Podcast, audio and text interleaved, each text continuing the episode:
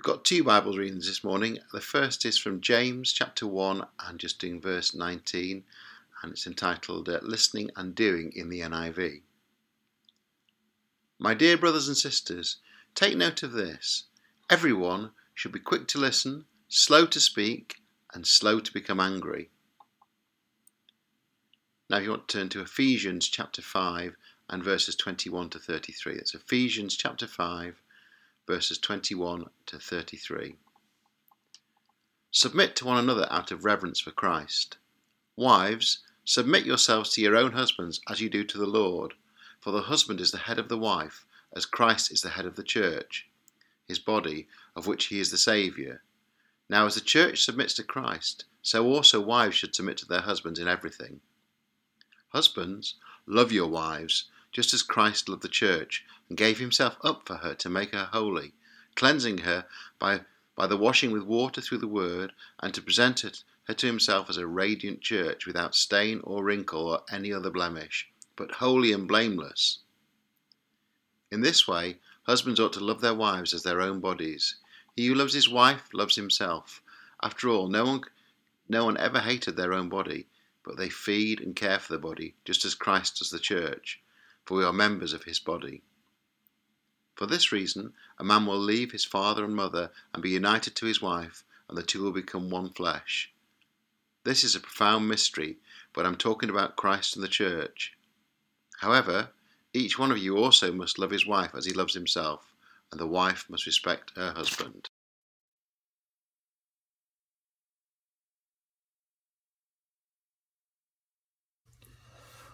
Well, good morning uh, to uh, you all at Staines. I'm afraid this week uh, it's a recording from me as uh, this morning clashed with our uh, series in Haggai that uh, I put myself down for. But anyway, it's wonderful to be with you again and continuing the series in Ephesians chapter 5, verses 21 to 33. Now, one of my favourite places uh, to take the children when they were growing up was Bekonscot Model Village out there in uh, Beaconsfield. I'm sure many of you know it well and you've been there. Um, I loved the minute detail of uh, the whole village. I used to sort of climb, get down on my hands and knees and sort of look, peer through the, the windows of the little houses and, and all the detail. You know, it uh, there was so much hard work that went into making uh, the whole experience as good as it is. And you know what? Sometimes you could be there and you could get so caught up in it, you'd, you'd forget where you were. Now, good that Bekonscot Model Village uh, is, we can't be completely fulfilled by it because basically, as human beings, we're made for something much bigger, aren't we? However, as a model, it does point to something much more lasting, uh, more concrete, something much grander than itself. Now, Christian marriage is a little bit like a model village.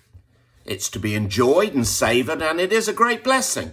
And like the model village, a Christian marriage requires a, a lot of hard work. It doesn't just happen, does it? Christian marriage can be so good that you perhaps even lose yourself in it. However good that Christian marriage is, we can't be completely fulfilled by it because we are made for something bigger. Christian marriage, like the model, points to something more lasting, more concrete, uh, something much grander than itself. And that, of course, is Christ's relationship with his church, his people. That really is the marriage that is made in heaven. Now, we've been in Ephesians uh, long enough, haven't we, to know that the big theme of this uh, letter by Paul is how God is uniting all things ultimately under the headship of Christ. And a sign in our world of what living under the headship of Christ looks like is, in fact, the church. Now, over the preceding section, uh, Paul's laid out, hasn't he, what it looks like to belong to Christ. It's a section that ended with uh, verse 21, how we are to submit to one another out of reverence for Christ. Well, this serves, if you like, as a bridge now to the next section where Paul takes a look at three everyday relationships. The first we'll look at today is that of husbands and wives. The second, that I'll be with you again next week, uh, is looking at children and their parents. And the third one is slaves and their masters, or we would say today, employers, employees. Now, we're going to look at today's passage uh, in two main slugs. Firstly, a word to wives, and secondly, a word to husbands. Uh, but I'd like to also have a third section, and that is, if you like, a word to us all, whether we're married, single, divorced, whoever we might be, because marriage is uh, speaks into all of those situations. So let me pray. Dear Lord God, we uh, thank you for your word. Thank you that it is a living word. Thank you that it speaks into all of our lives and relationships. And uh, especially today, as we consider Christian marriage, how, Lord, you lay out in your word what it is, what it looks like, how it functions best. And I pray, as a result of today, Lord, that our marriages uh, would be that bit stronger than perhaps they were at the beginning of the day, and that we might glorify you more and more uh, in our relationships. This we ask in Jesus' name. Amen. So, firstly, a word to wives. This is uh, verses 22 to 24. Paul writes, Wives, submit to your husbands as to the Lord. Now, a Christian, uh, uh as Christians, submit to the Lord Jesus as the authority in our lives. So, a Christian wife is called to submit to her husband. And then Paul gives the reason why for or because uh, the husband is the head of uh, the wife, as Christ is the head of the church, his body. It doesn't say the husband could be, should be, might be, or maybe. It says the husband is the head of his wife. Now, he may not be a very good head, but God has given the husband the role of headship. It's not based upon his intellect, his strength, his moral fortitude, or indeed any human trait at all. It's God's ordering of things anchored in the order of creation. As Paul writes to Timothy, for Adam was formed first, then Eve. Chapter 2, verse 13. It's also some, not simply a cultural ordering of things. Uh, rather, it is to model Christ's headship of the church his body of which he is the Saviour. I'm sure we'd all agree that Christ's headship of the church doesn't need a cultural makeover, and neither does a husband's headship of his wife. And just as the church submits to the headship of the Lord Jesus, so also wives should submit to their husbands in everything. Now, I acknowledge that uh, the word submit is somewhat of a loaded word, isn't it? It uh, perhaps comes with notions of oppression, of being a doormat, a loss of identity, and those sorts of things. Sadly, there have also been plenty of examples of Christian husbands who have abused their position of headship, which has, ma- has been massively harmful and uh, totally dishonors Christ. Now, so to submit means to line up under one uh, in authority, much like perhaps an army would line up under its commanding officer. And it is strategic in that it helps to make the army what it's meant to be.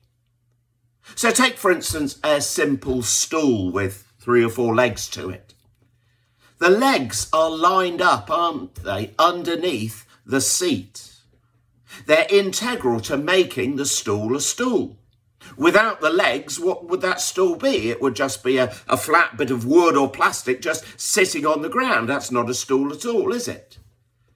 So, a wife's God appointed uh, role in submission to her husband in Christian marriage is just as strategic, helping to make that Christian marriage what it's meant to be. And also, it models something of Christ's relationship to his church. It's far from being a doormat, it's absolutely vital. Now, one way that a Christian wife can demonstrate her submission to her husband is by making suggestions. Now, one of the great uh, contributions a wife can make to a family unit is being able to share the wisdom and the insights that God has uh, given her. This will strengthen massively the whole family unit. But there are a couple of cautionary words that I, I share. I do share them respectfully.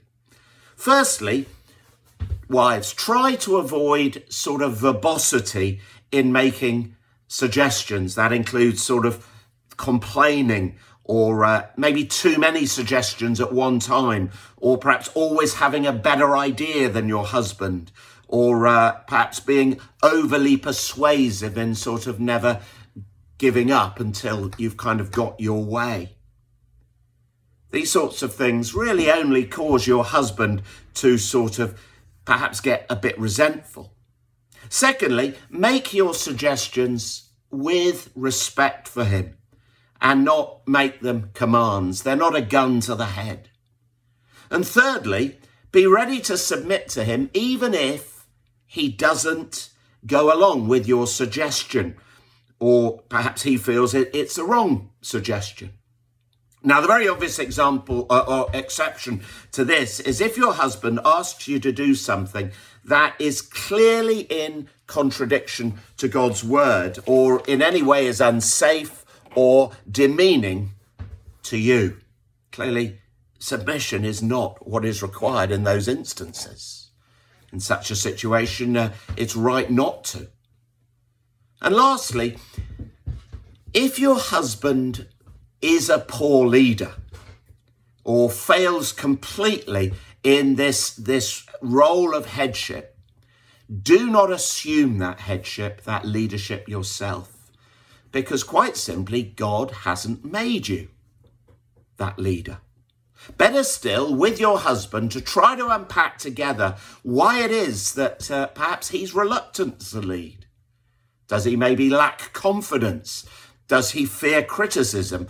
Or, as I've witnessed in a few marriages, the husband is just so much in awe of, of his wife's intelligence and natural leadership skills that he just kind of backs off. So that's the word to wives from our, our passage. Submit to your husbands. In doing this, you'll be modeling before a watching world the uh, church's submission to the one who is in ultimate authority, and that is the Lord Jesus. Now, a word for husbands. You need to strap yourself in now, guys. A word to husbands. Now, given what uh, Paul has just said to wives, that they are to submit to uh, a headship, you'd have expected Paul to say something like, Husbands, lead your wives as Christ led or leads the church. But actually, he doesn't, does he? He says, Husbands, love your wives, just as Christ loved the church and gave himself up for her. Now, there are other love words that Paul could have used. He could have focused on eros love, which is sort of sexual passion. He could have fo- focused on philia, philia, philia love, excuse me, uh, which is family affection. But actually, he focuses on agape love, which is sacrificial love.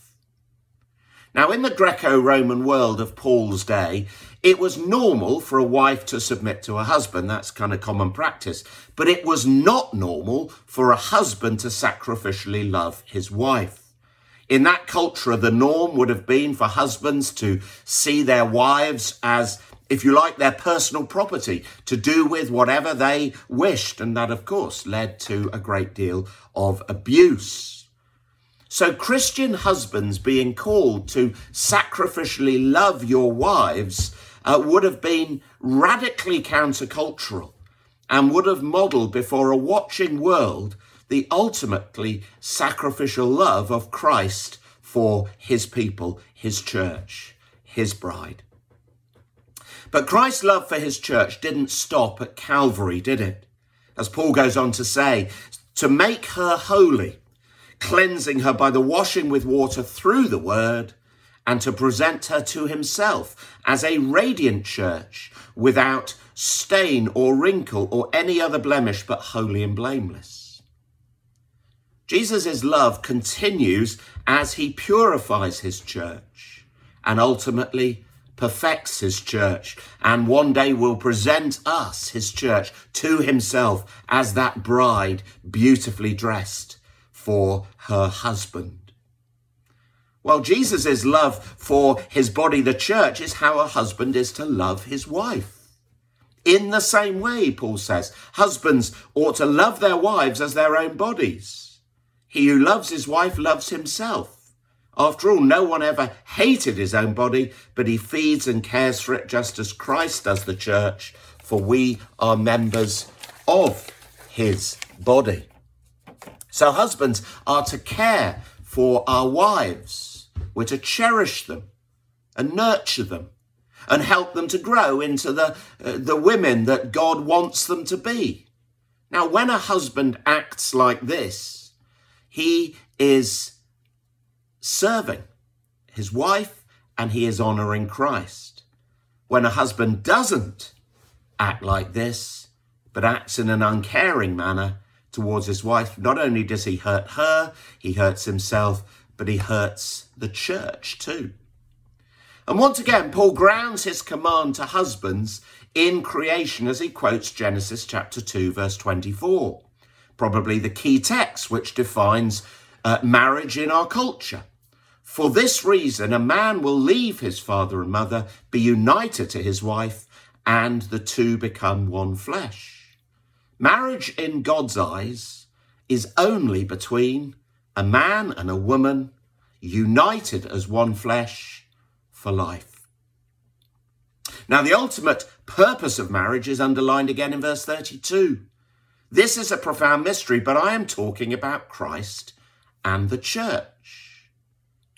Christian husbands uh, and wives live out their God ordained roles in marriage, albeit imperfectly. When we do this, we model before a watching world the one flesh union of Christ and his church. And whenever we tinker with these roles or we redefine what we think Christian marriage should be, then that marriage loses its ultimate purpose and it no longer points to Christ and his church. Now, just as there were a couple of cautionary words to wives, so too there's some cautionary words to us as husbands. See, one way that we can demonstrate um, our love for our wives is by listening to them. Good leaders tend to be good listeners. It's true in the corporate world. It's true in uh, the church. It's true in families. Good leaders are good listeners. Now, some men have mistakenly understood headship as sort of dictatorship, or and they've uh, deprived themselves in the process of the immense wisdom uh, that God has given their wives. They've just not listened to them. James writes, doesn't he? that everyone should be quick to listen, slow to speak, and slow to become angry. Husbands, we must learn to listen to our wives because God has given them wisdom in areas of life that He hasn't given us wisdom. And we would be knuckleheads to ignore it. An area, for instance, in our marriage where I know God blessed my wife uh, Caroline with uh, loads more wisdom than he blessed me with was in the uh, early years of parenting and the general nurturing gifts. She was fantastic in those areas, and I, I remain uh, still uh, very much a work in progress and lots of room for improvement. Now, husbands, we can sometimes be a bit proud, can't we? You know, and a bit stubborn, and we think we know best. You know, it's my way or the highway. Now, the more and more we do this, then the less and less our wives will want to offer up their suggestions. Good leaders are good listeners. As Proverbs states, let the wise listen and add to their learning, and let the discerning get guidance.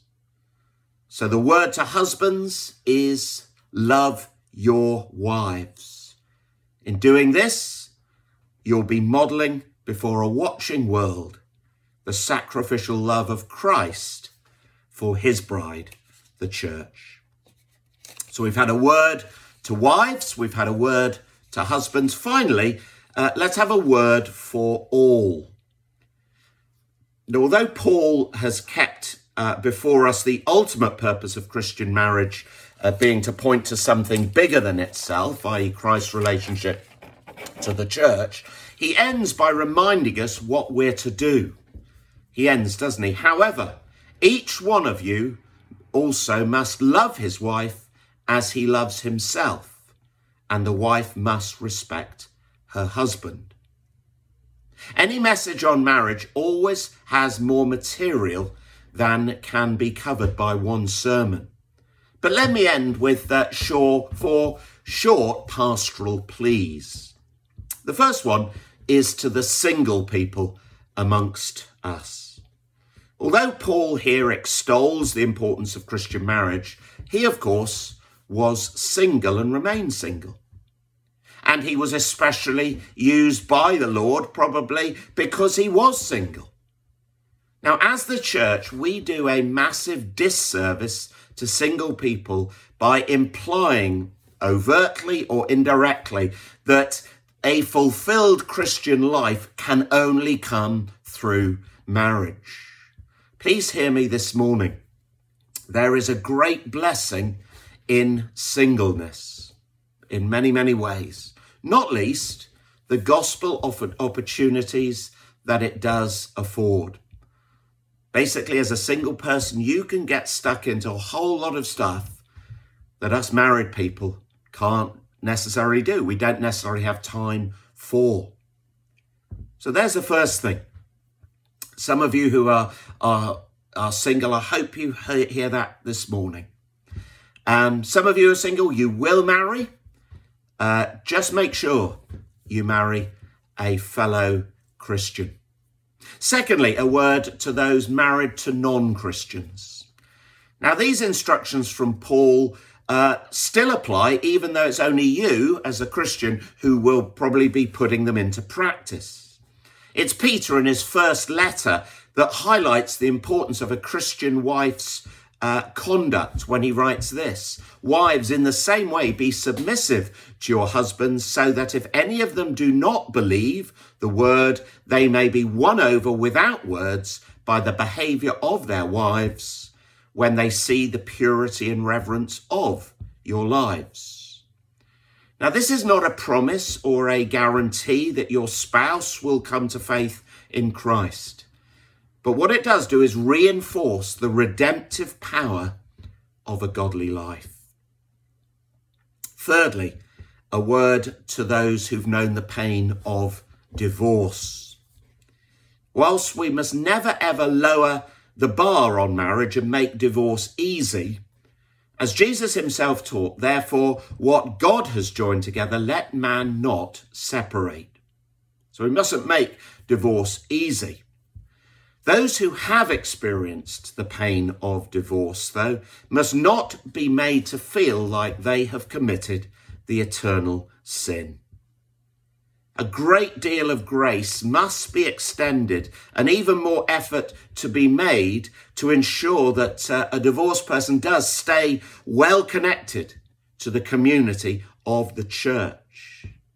You see, if the church uh, were the meeting place for those who only have an Im- impeccable track record, then none of us would be a part of it, would be?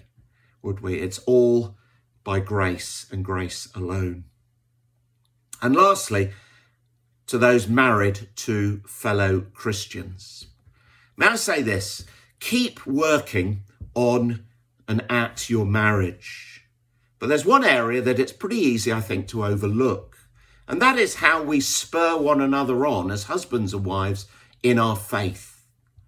Part of my role, you see, as a Christian husband is to help Caroline grow into her full potential, not only as a wife and as a mother to our four grown up children, but even more importantly, as my sister in Christ.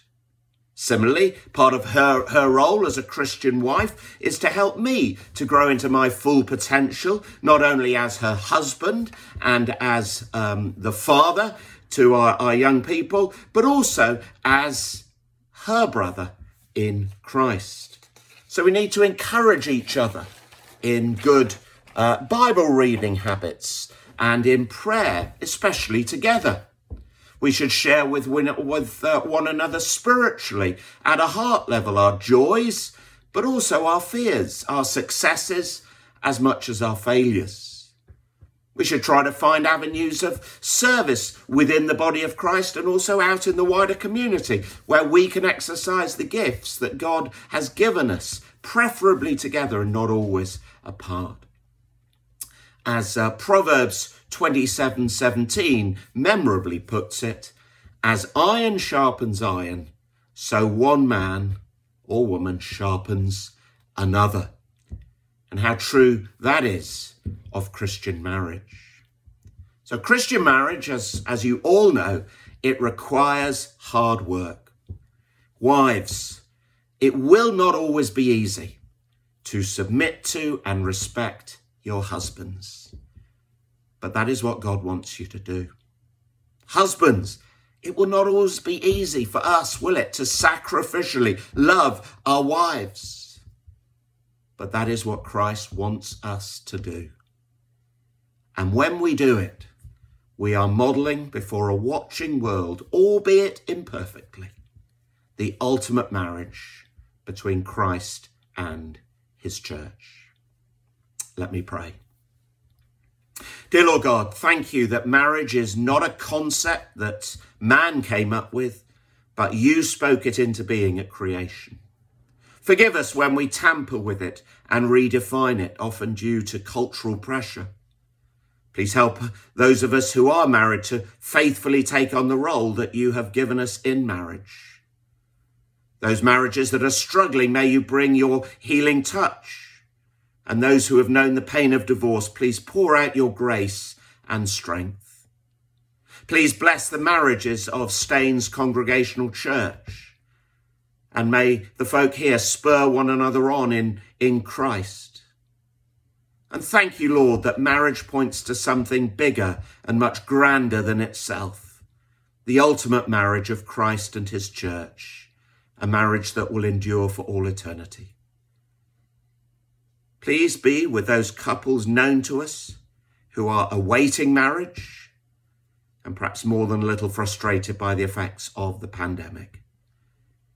May these marriages come about soon and be a great blessing, we pray. All of this we ask in Christ's name. Amen. Well, thank you for listening, and I look forward to seeing you all next week when we will be talking about parents and their children. God bless.